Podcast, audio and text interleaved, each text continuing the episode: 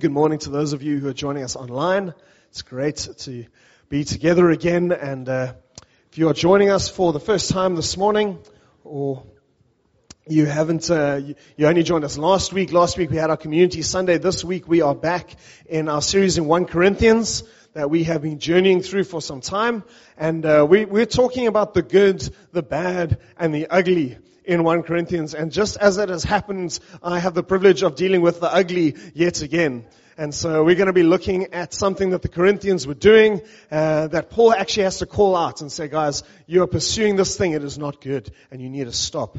And, uh, so that's what we, where we're going to be going in a moment. And, uh, if you are joining us this morning, you might know that for the last little while, we've been dealing with sexual immorality and marriage and the how, where God has given us sex and where it's good and where it's not good. And that section kind of came to an end at the end of chapter seven. And so the next three chapters fall together into one section where Paul now speaks to the Corinthian church and he says, there is this thing that you are doing. And what they were doing is they were going to pagan temples and they were eating food there that had been offered to idols. And he says to them, guys, you, this, this practice of yours is not great. And so let me comment on that. Let me give you some direction on that. So let me explain to you why that was happening.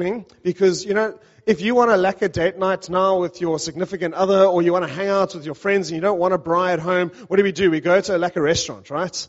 It's a, a, place we love to socialize. It's a place a community is built. And unfortunately, in first century Corinth, there weren't really a lot of restaurants around.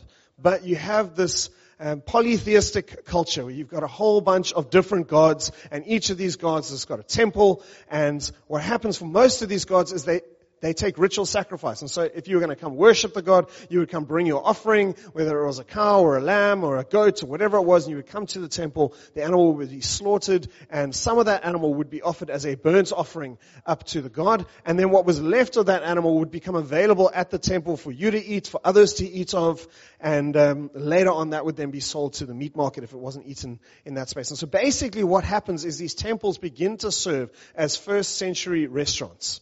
And many of the Corinthian church members, they had been saved out of this pagan religion. And they were now saying, guys, we let's go to these temples and let's enjoy meals there together because we are free to do that in Christ. And so in the three chapters that we have in front of us, Paul now addresses this practice. And uh, much like we, he did in chapter 7, he addresses both what they are doing and some of the things that they have written to him about. Because if you remember, when we started this thing, we said that this book that we have, 1 Corinthians, is actually the second letter that Paul wrote to the Corinthian church. He wrote a letter to them. They wrote a letter back to him. And now 1 Corinthians, the first one that we have, is Paul's response to them in that. And we're going to see in these three chapters some really beautiful argument, but it's argumentation from Paul, but it is a little convoluted and a little complex. And, uh, and Paul's going to say something in chapter 8 and he's going to look like he's going to open a door for something and then he's going to come back to it in chapter 10 and say, actually that door's not as open as you thought it was. And so I'm going to give you, this is the nutshell rundown of how Paul addresses this practice and, and then we're going to pick up our section of it today. So what happens in the beginning of, in chapter 8, Paul says, okay guys, here, there's a problem with the way in which you're making decisions. The, the ethics behind your decision making is flawed. And so I'm going to address the ethics behind your decision making. Then in chapter 9, he goes to his, his defense of his right to address them, because some of them had been saying Paul's not really an apostle, so he pushes back on that, and then he models for them, and he says this is what the right ethic looks like to make choices as a Christian. And then chapter 10, he goes to the things that they'd actually been claiming, and he begins to tackle those and say, there's actually a problem with what you think is right. Your understanding of right and wrong is deficient, so let me correct that for you. And then at the end of chapter 10, he brings in some broader application and nuance as he deals with the meat that's actually sold in the market. So that's the, that's the section, the three chapters. We're going to look at chapters 8 and 10 together this morning. Right? Because they basically address the same issue this practice of eating meat in temples. But to make that a bit more manageable, because two chapters of scripture is quite a lot, right, we're going to look at three beliefs that the Corinthians held that informed the choices that they make, and we're going to see how Paul responds to each of those three beliefs. And I'm going to synthesize his arguments from chapter 8 and chapter 10 and draw them together as they address each of these three beliefs that the Corinthians held. That makes sense? Guys with me? Okay lekker. So when we get to the third belief, you'll know that like the plane is coming down to land and you don't have to stay awake that much longer. Alright. Here we go. Here's the first thing that the Corinthians believed. They're not Christians and they've said, guys, idols are not real gods. And therefore, we as Christians are free to eat at their temples. So, so where do we get this idea? How do I know that this is what the Corinthians thought? Right, so I want to take you back to Roland's analogy that he shared two weeks ago. And he says, it's like you're in a room listening to someone else on a telephone conversation. And you can hear the conversation that they're having, but you can't hear what the other person is saying to them. But you can kind of infer reasonably well from what you're hearing what the conversation is about. That's a little bit of what we're going to do here. But conveniently for us, in this particular section of Corinthians, in this particular belief, Paul actually quotes the Corinthian letter to him three times. And so that helps us get a very clear picture of what they believed. So here's the first three quotes, and then he's going to address the practice particularly. So chapter 8 verse 1, he says, now about food sacrificed to idols. And when you see Paul say that in a letter, it often means he's now addressing something that they've particularly addressed to him. So now about food that's sacrificed to idols, we all know that, and here's the quote, we all possess knowledge. So they've said to him, listen Paul, all of us have this knowledge. Right? And then verse 4, again, now about food sacrificed to idols, we know that an idol is nothing in all the word, world, first quote, and that there is no God but one. Second quote from the Corinthians. And then in chapter 10, verse 23, he quotes them again, and they say, I have the right to do everything. Paul writes, you say, but not everything is beneficial. I have the right to do everything, but not everything is constructive. Those are the three quotes that we have from the Corinthian church. We get a bit of a sense of what they were thinking and what they believed. And then Paul now comments directly on their behavior in chapter 8 and verse 10. And he says, you know, what if someone with a weaker conscience sees you, those of you who have this knowledge and now think you're free to do whatever you're doing with your knowledge, eating in an idol's temple won't that person be emboldened to go and eat what's sacrificed to idols? So he's addressing their practice. We can see that they are going to temples, they're eating the food that's offered there, and they're doing that because they believe an idol is nothing. They believe in the monotheistic faith that there is only one God, there are not many gods, and those idols are nothing, and so they have the right to go and to eat at these temples. And that's what's happening. And, and they've got these, these Corinthian believers there, they've got this newfound freedom in Christ, and, and they've understood this beautiful thing. Like there aren't many gods. There's not Apollo and Athena and Aphrodite. There is just God. And, and we're worshiping Him. And so we know that these other gods that we used to believe in, they don't exist. And so what does it matter that I go and eat food in their temple? Why is that significant? How can I be participating in worshiping something that I know doesn't exist? So if you track that thought progression, there's some like reasonable logic that's going on here, right? They're not totally divorced from reality in the way in which they're thinking. But Paul is now going to call out some of the problems in the way in which they're thinking. And he starts like this. He starts in verse 7 of chapter 8, and he says, guys, the problem with your thinking is this. Not everyone has the same knowledge that you have. Some people are still so accustomed to idols that when they eat sacrificial food, they think of it as having been sacrificed to a God, and since their conscience is weak, it's defiled.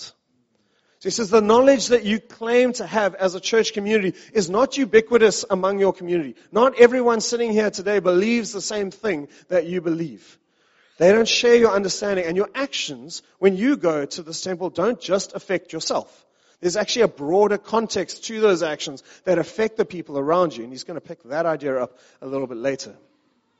So not everyone has the knowledge that you claim to have, but additionally, there is a problem with your knowledge. Your knowledge is actually incomplete. Verse 2 of chapter 8 says, those who think they know something do not yet know as they ought to know. There's a problem with your knowledge. You have assumed, again, Corinthians, in your pride that you understand fully. Right? The Corinthians really thought they knew a lot. They thought they were super wise. I was like, guys, you, you missed it again. I'm really sorry to tell you. Um, there's something you've got left to learn. So your understanding is actually deficient. And then in chapter 10, he goes on to tell them why their, their thinking is deficient. So chapter 10, 19 to 20, and he says do I mean that food that is sacrificed to an idol is anything, or that an idol itself is anything? No, like I agree with that basic premise that you guys have put forward. But, but, the sacrifices of pagans are offered to demons, not to God. And I don't want you to participate with demons. So yes, the gods that are represented by idols are not actually other gods. There are no other gods. And, but that doesn't mean that those idols and those gods are spiritually neutral. Right? That doesn't follow. You see, in reality, those idols, those gods represent demons. And I don't want you to partner with demons. Goes on by going back, verse 15 of chapter 10. He says, Church, I speak to you as sensible people. Right? You're, you're quite bright. So you're gonna, you're gonna follow me in this line of argument. So judge for yourselves what I have to say. Is not the cup of thanksgiving for which we give thanks a participation in the blood of Christ? And is not the bread that we break a participation in the body of Christ? Because there is one loaf, we who are many are one body, for we all share of one loaf. Consider the people of Israel. Do not all who eat the sacrifices participate in the altar? He's saying to them, church, you guys have common experience here. You understand this. When we have communion together, you recognize that all of us, we take this communion meal, we do it, and it identifies us as one body that honors one God and one King. Right? You know that for yourself. When you participate in that meal, you say, I am a Christian and I remember Jesus and what he did for me. Just like you know that if you had to look into the Old Testament, which is the scripture that they have, if you look at the people of Israel, when they offer sacrifices to God at the altar, and then they participate in eating the meat of those sacrifices, that's a part of their worship to Yahweh. You know that, church, as you, as you look at the scriptures. So why do you think it's different now when you go to a pagan temple? Don't you understand that if you participate in a meal of the meat that has been offered to demons, you participate in the worship of those demons? And so he says to them, guys, you need to flee from this practice. You need to stop doing this. Verses 14 and 21. Therefore, my dear friends, free, flee from idolatry. You cannot drink the cup of the Lord and the cup of demons as well. You cannot have a part in both the Lord's table and the table of demons. So now Corinthian church, that I've shown you that your knowledge is so flawed, I call you to run away from this practice. There is no freedom in Christ for you to carry on doing this. Immediately abandon this thing that you are doing. It is antithetical to you. It is an abomination for you. It can only lead to destruction. So that's Paul's response to their first line of thinking. They have garnered some degree of truth, but they have misapplied that truth into their lives and it has led them into sin. And he calls them. He says, guys, you've got to change your behavior and you've got to do it immediately. So we're going to spend some proper time on application at the end of the message, but I want to drop for you just two nuggets now because there's something we just need to notice here. First is this. What we believe really matters, guys. What we believe really matters. If we believe the wrong thing, we will do the wrong thing. Because what we do is precipitated by what we believe. And as a church, they had misunderstood their freedom in Christ and it had led them deep into sin. And we can then, we can do the same thing and we can think that we are justified in what we're doing because what we believe is wrong. And so I want to encourage you to interrogate what you believe, to, to read the scripture, to dig into the scripture, to ask questions of those you trust in the Lord, so that what you believe is good and solid and right. First thing. Second thing that we need to notice here before we carry on. This scripture has really significant consequences for those who follow other religions.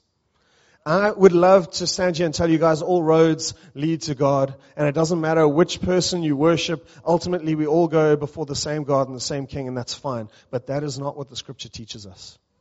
It's not what Paul says. Paul is actually really clear, and he's quite harsh. Right, when you, when you recognize that not, the principle that he's making is not just a principle, but it affects people.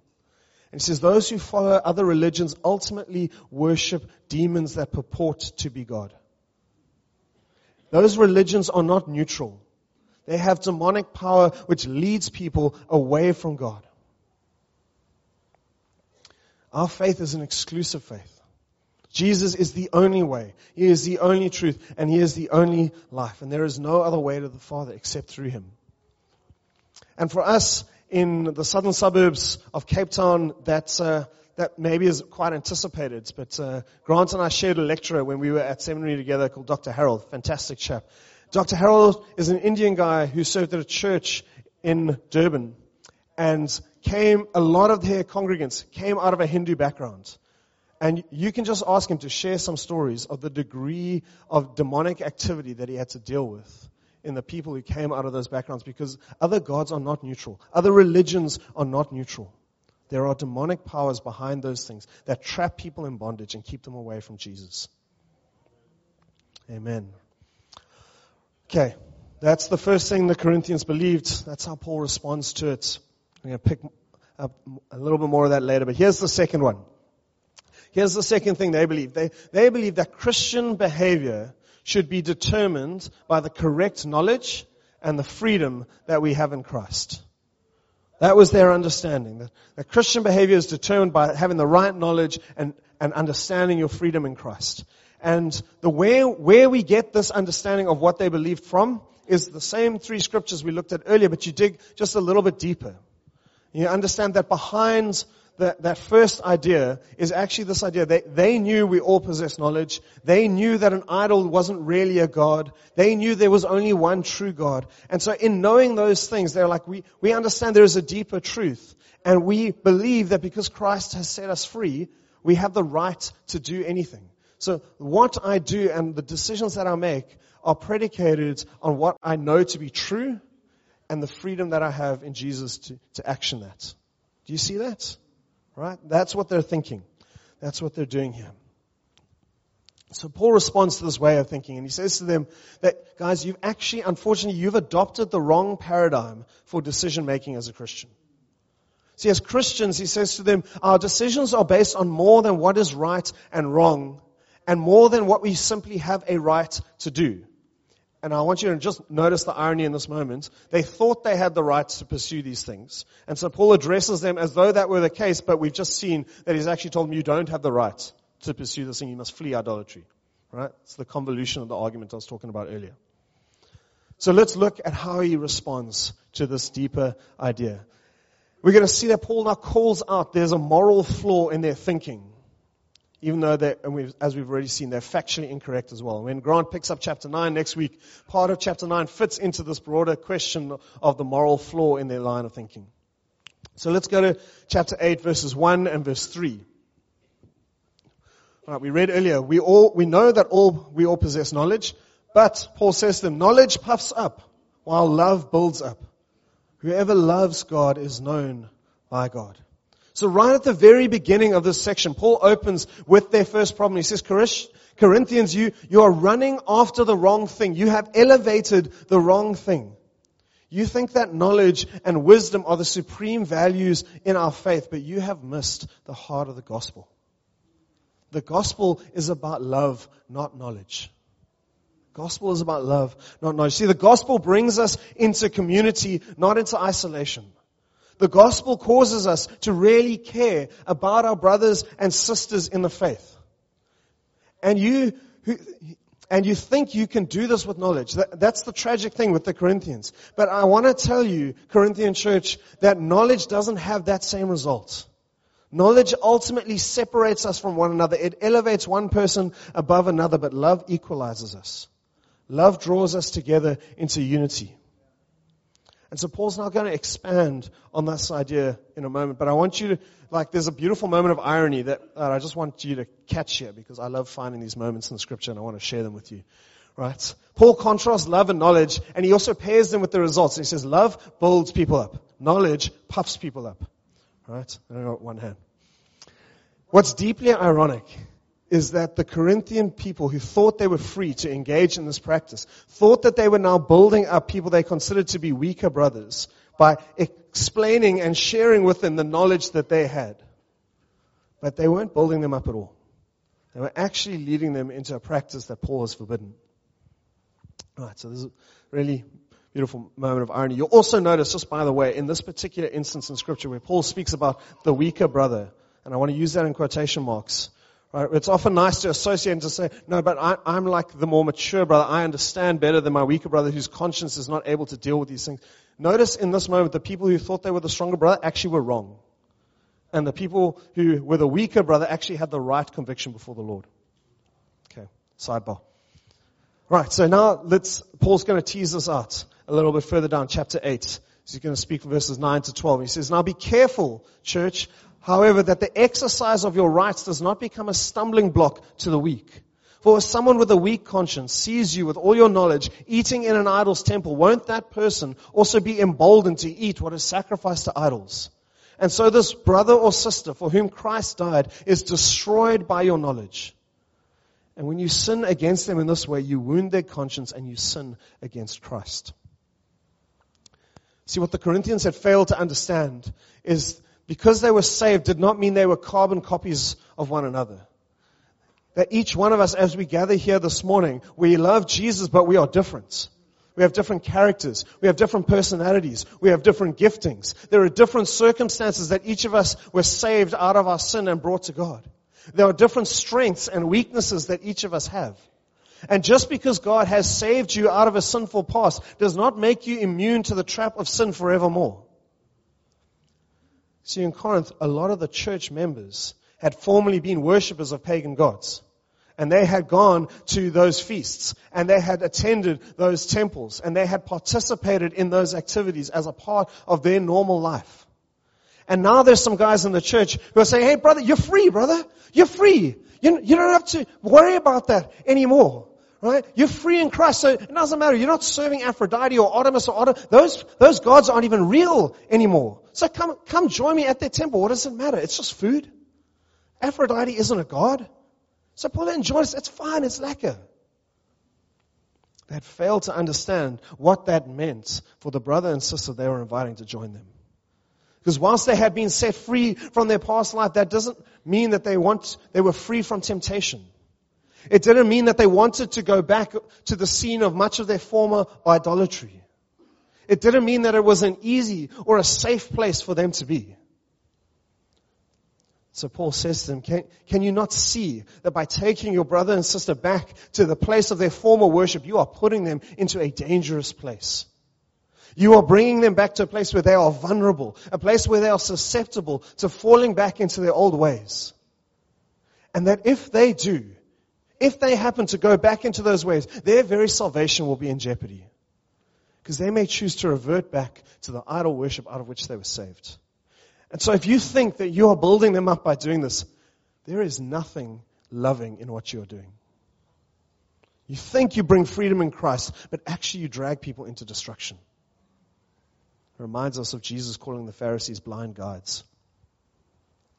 So Paul says, instead of doing that, there is another way. There is a different paradigm. Follow the way of love.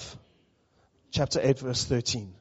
Therefore, if what I eat causes my brother or sister to fall into sin, I will never eat meat again, so that I will not cause them to fall. So if you really loved your community, you would choose to limit your freedom. Not because you have to. Not because there's a requirement that says in order to be a Christian you must do this and you must not do that but because true love sacrifices itself for a brother or a sister. The real motivation for your actions is not knowledge. It's this. Chapter 10, 31 to 33. Whether you eat, drink, whatever you do, do it for the glory of God. Do not cause anyone to stumble, whether Jews or Greeks or the church of God. Even as I, Paul myself, I try to please everyone in every way, for I am not seeking my own good, but the good of many, so that they may be saved. Do you want a tr- paradigm for, for true Christian disciple, decision making? I want to say disciple making. Right. Here it is. Whatever you do, whether in freedom or in voluntary sacrifice, do it for the glory of God. That's why you are here. That's why God hasn't taken you home yet. You exist for the glory of God. You want to know what brings God glory? Don't seek first your own good, but first seek the good of many. Seek that others might be saved. That's why you are here. That's the second part of our message this morning. And we're now going to jump into the Corinthians third line of thinking final, shorter section of the message. We're coming close, I promise. Right, here we go. This is the, the last thing the Corinthians thought. They thought, Paul, because I am saved and I have participated and I continue to participate in the sacraments, my salvation is secure. Right, so as when we ask where do we get this, how do I know the Corinthians thought this? We have to infer a little bit more than we had to infer for the first two. But we, we look at the first 13 verses of chapter 10, and in the first four verses of that, Paul addresses these ideas with barely veiled references to the Old Testament and how they were displayed in Israel. And then he also comments in, in verse 12 of chapter 10. So let's look at that. He says in verses 1 to 4 of chapter 10, I don't want you to be ignorant, Corinthian church, brothers and sisters, that our ancestors were all under the cloud and they all passed through the sea and they all baptized into Moses in the cloud and in the sea. And they all ate the same spiritual food and they drank the same spiritual drink. For they drank from the rock that accompanied them and that rock was Christ.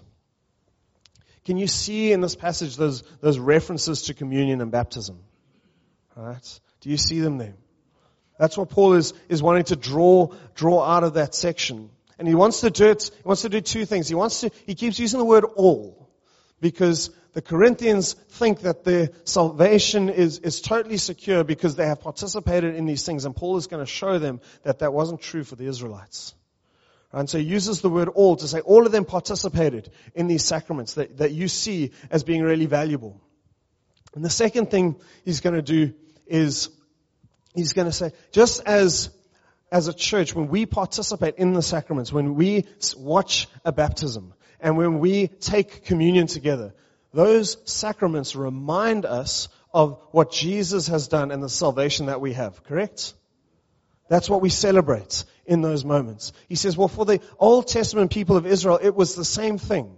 If you read the Old Testament, you'll see how often does God refer to himself as, I am the God who brought you up out of Egypt. Right? I am the God who provided for your ancestors in the wilderness. Those moments that they had were reminders for them of the salvation of God in their lives. And so Paul draws this analogy. We call it in theology, we call it typology. It's where we get the word prototype from, where something stands as a representative of the things that follow. And so Paul uses this line of argumentation, this typology, and he says, the old people of God, the Israelite community, they experienced communion, they experienced baptism. And they all experience those things. He also says to them in verse 12 of chapter 10, he says, If you think you are standing firm, be careful that you don't fall. And what I want us to notice out of that is they thought they were standing firm, which is why Paul makes that statement. They thought they were secure in the sacraments that they were a part of and the things that they had experienced. So then Paul now addresses this idea and he says from verse 5 to 11 of 1 Corinthians 10, says, Nevertheless, God was not pleased with most of them. They all participated in these things, but God was not pleased with most of them. Their bodies were scattered in the wilderness. Now these things occurred as examples to keep us from setting our hearts on evil things as they did. Do not be idolaters as some of them were. As it is written, the people sat down to eat and drink and they got up to indulge in revelry. This is the moment when Moses is up on the mountain getting the Ten Commandments from God and Aaron makes a golden calf and Moses comes down and the people are worshiping and they're eating and they're drinking in front of the calf and they're partying next door. Paul says, don't be idolaters like they were. He said we should not commit sexual immorality as some of them did and in one day 23,000 of them died. So we should not test Christ as some of them did and were killed by snakes. And do not grumble as some of them did and were killed by the destroying angel. These things happened to us as examples and were written down as warnings for us on whom the culmination of the ages has come. So with this response, Paul, Paul takes their thinking he just cuts it off at the knees. He says, guys, you think that you're safe because you've been baptized, because you've taken communion, but so did the Israelites.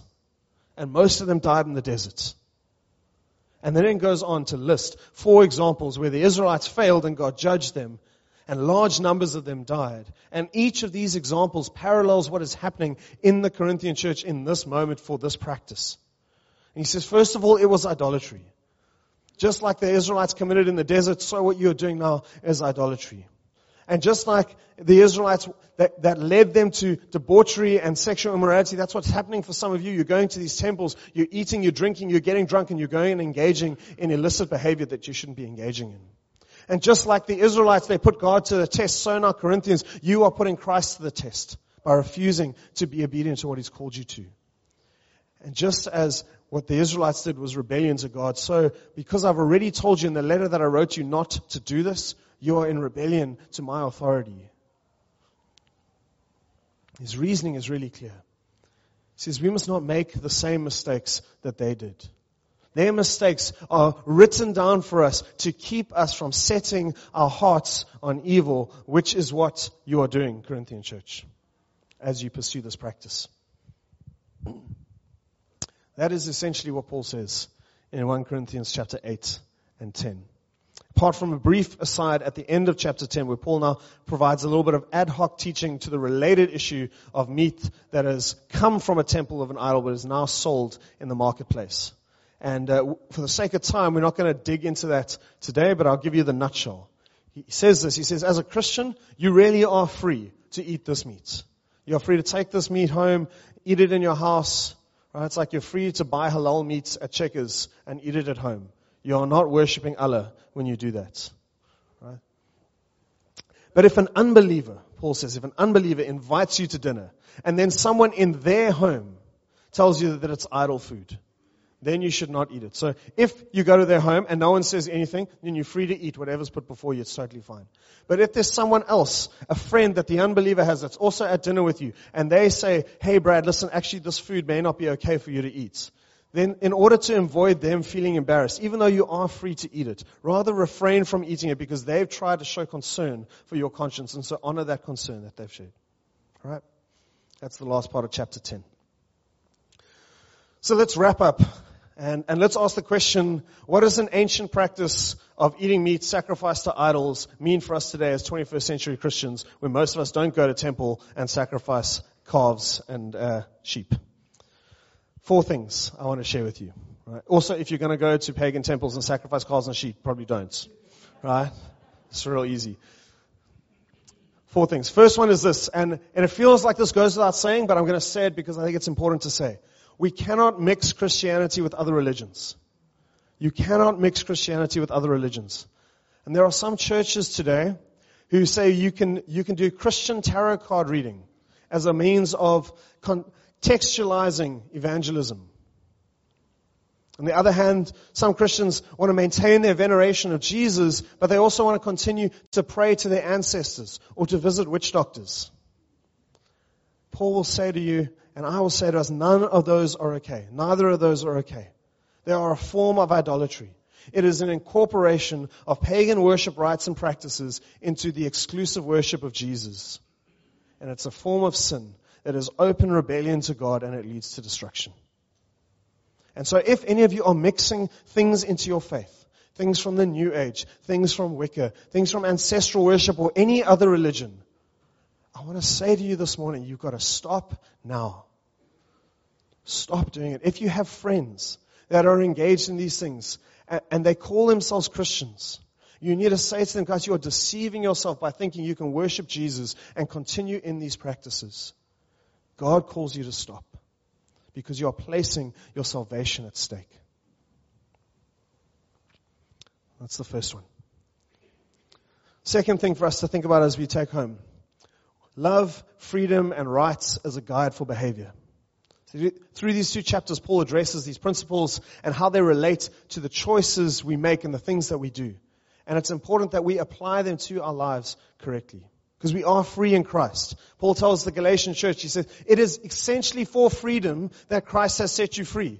Christ has not set you free so that you would remain in bondage.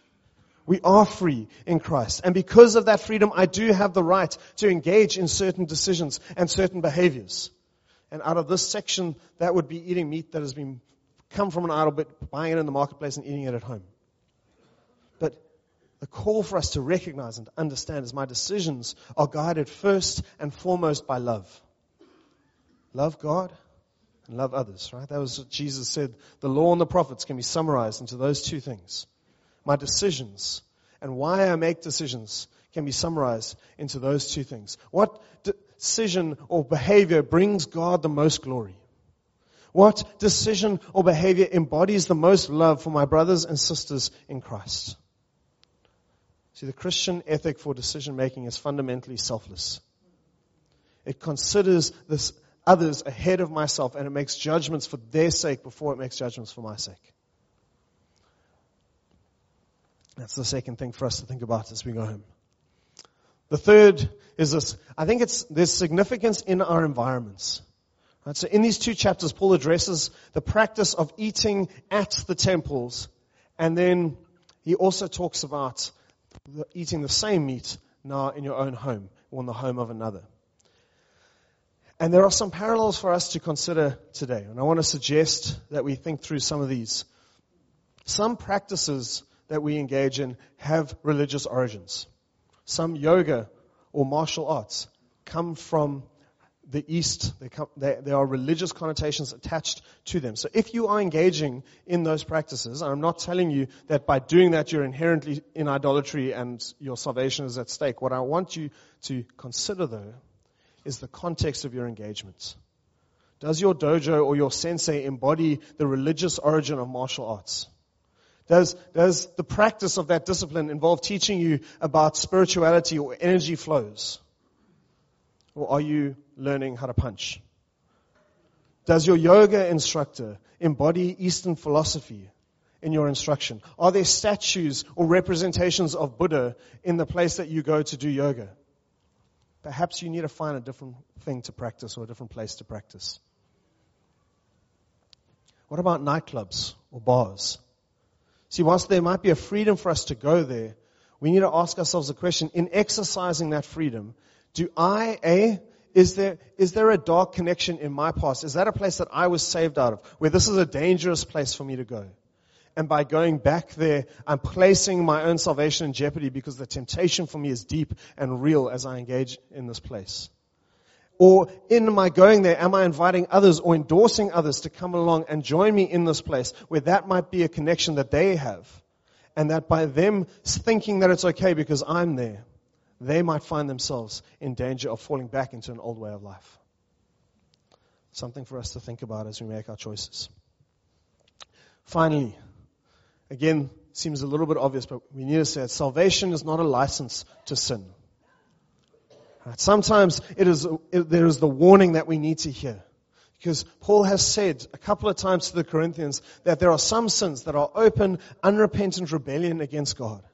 And if you continue in a sin like that, you may find yourself, like the Israelites, dead in the desert. Friends, God is faithful. He will not allow us to be tempted beyond what we can bear. That's also in chapter 10. But sometimes the way of escape is simply to flee. It is simply to run away. Paul says this twice to the Corinthian church so far in the letter. He says in chapter 6 verse 18, he says, you need to run away from sexual immorality. He says here in chapter 10 verse 14 that you need to flee from idolatry. Because these are not temptations that you should be flirting with. They are not things that, that are small and little that, that it's okay to ask the question where the line is. These are things that are so antithetical to who we are as Christians that you need to get away. Flee from idolatry. Flee from sexual immorality. Salvation is not a license for us to sin. Okay. I'm done. I'm going to close for us in prayer. El, would you and the team join and close for us in a song? El said he was going to discern which song we're going to sing, so we're going to see how that's gone. Let's pray together. Lord, we thank you that you are a good and gracious God to us. That you love us deeply, you care about us, and that you long to lead us into life. And so we just want to pray as we consider what you have written to the Corinthian church and we ask the question, God, how, how do you want to use that to shape us and mold us today? I want to pray, Lord Jesus, that you would just increase in us the love that we have for one another. It is sometimes so easy to view our life through the lens of what is best for me first. And I just pray, God, that you would give us a grace as a church to recognize how important our choices and our decisions are towards one another. And that we would enjoy and freedom look to make choices that bring up the best in the lives of others. That we would do our best to remove obstacles from the gospel for the sake of others and that we would love them in the things and the choices that we make. I want to pray, Lord Jesus, that if there are any places in our lives where we have allowed aspects of other faiths to, to still be a part of our life while we continue to follow you, Jesus, I want to pray now for the gracious conviction of your spirits. that you would cut those things out of our hearts, that you would lead us in your kindness in repentance, that we would be able to follow freely after you. Yeah, thank you, God. Thank you for your great love for us. Thank you that you do not allow us to be tempted beyond what we can bear. So help us, God, to follow your spirit in things that would lead us into darkness. May we run in the opposite direction towards our God and King Jesus, in whose name we pray. Amen.